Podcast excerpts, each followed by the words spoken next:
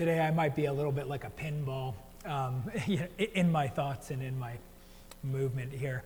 So this morning, I was sitting here praying, um, and John and Jim were here with me, and I couldn't help but interrupt us by saying that at that certain time of the day, early in the morning, there was just this glow, this light, and it was all concentrated on Jesus in the tabernacle.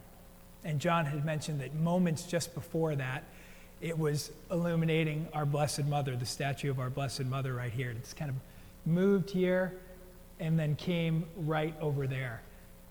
And, you know, I was struck by that. You're struck by that and, and the readings and everything. You're like, how appropriate that really is.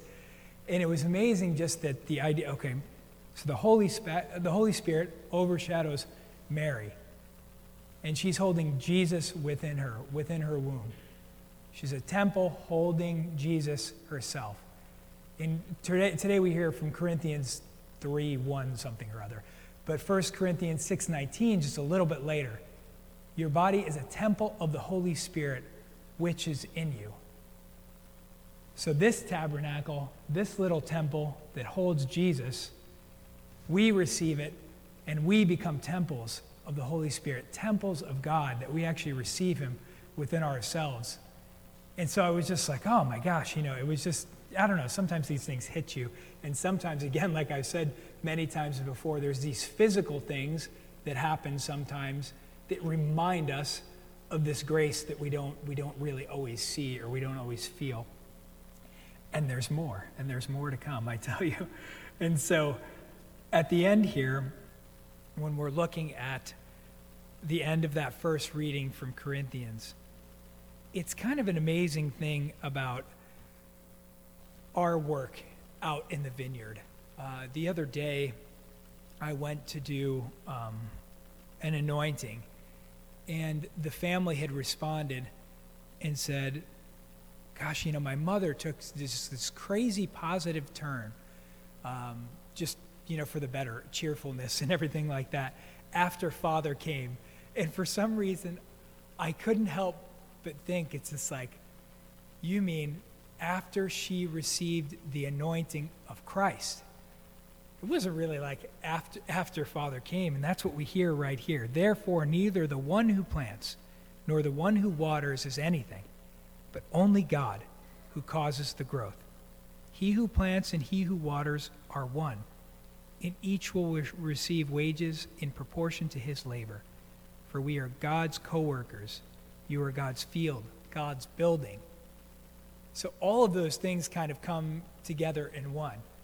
We're God's field, God's building, and then we receive Him because we are temples of the Holy Spirit, and that's what makes us one.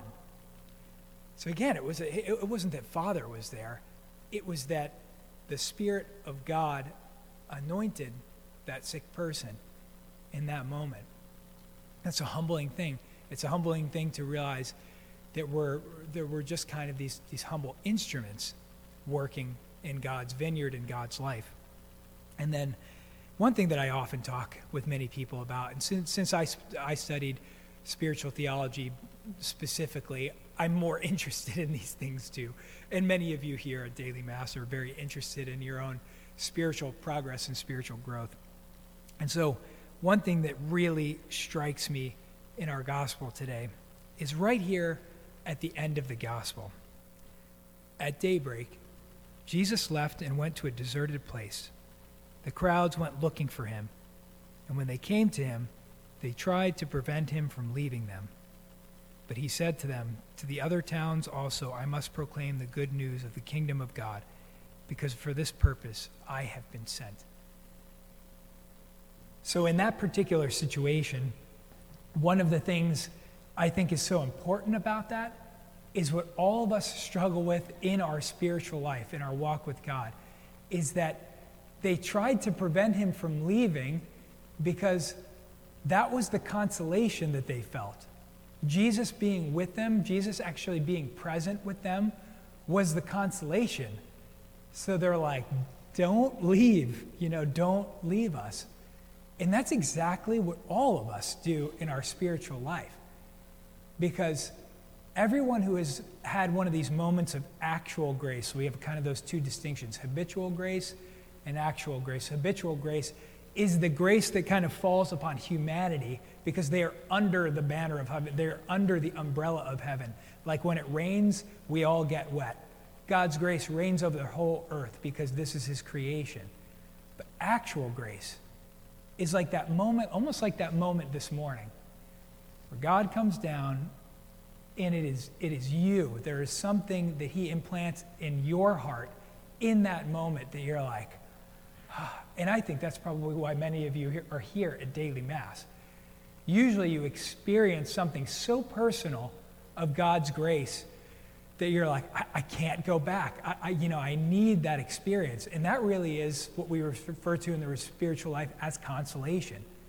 And that's what everybody was experiencing when they had Jesus in his presence. So they kind of grasp at him. And the same thing happens uh, to Mary Magdalene after the resurrection.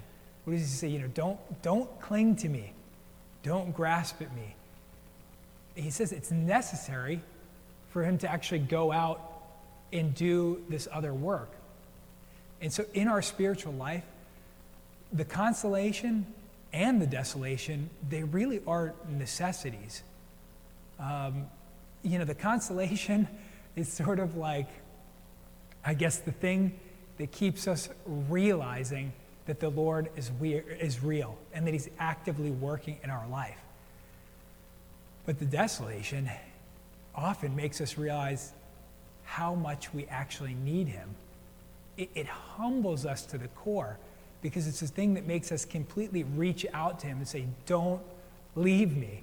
But while you're experiencing it, it's terrible. It's a terrible, terrible feeling. And everybody wonders, well, how long did it last? And sometimes people ask me that, and I have no idea. And that's the hardest thing for me, um, you know, as a priest is, I, you know, I wish, I wish I knew. Uh, but, but I don't really know, and none of us really do. But the important thing is that they're both necessary. And there's great, great saints who talk about this or write about this. Of course, in our own time, Saint Mother Teresa is famous for that.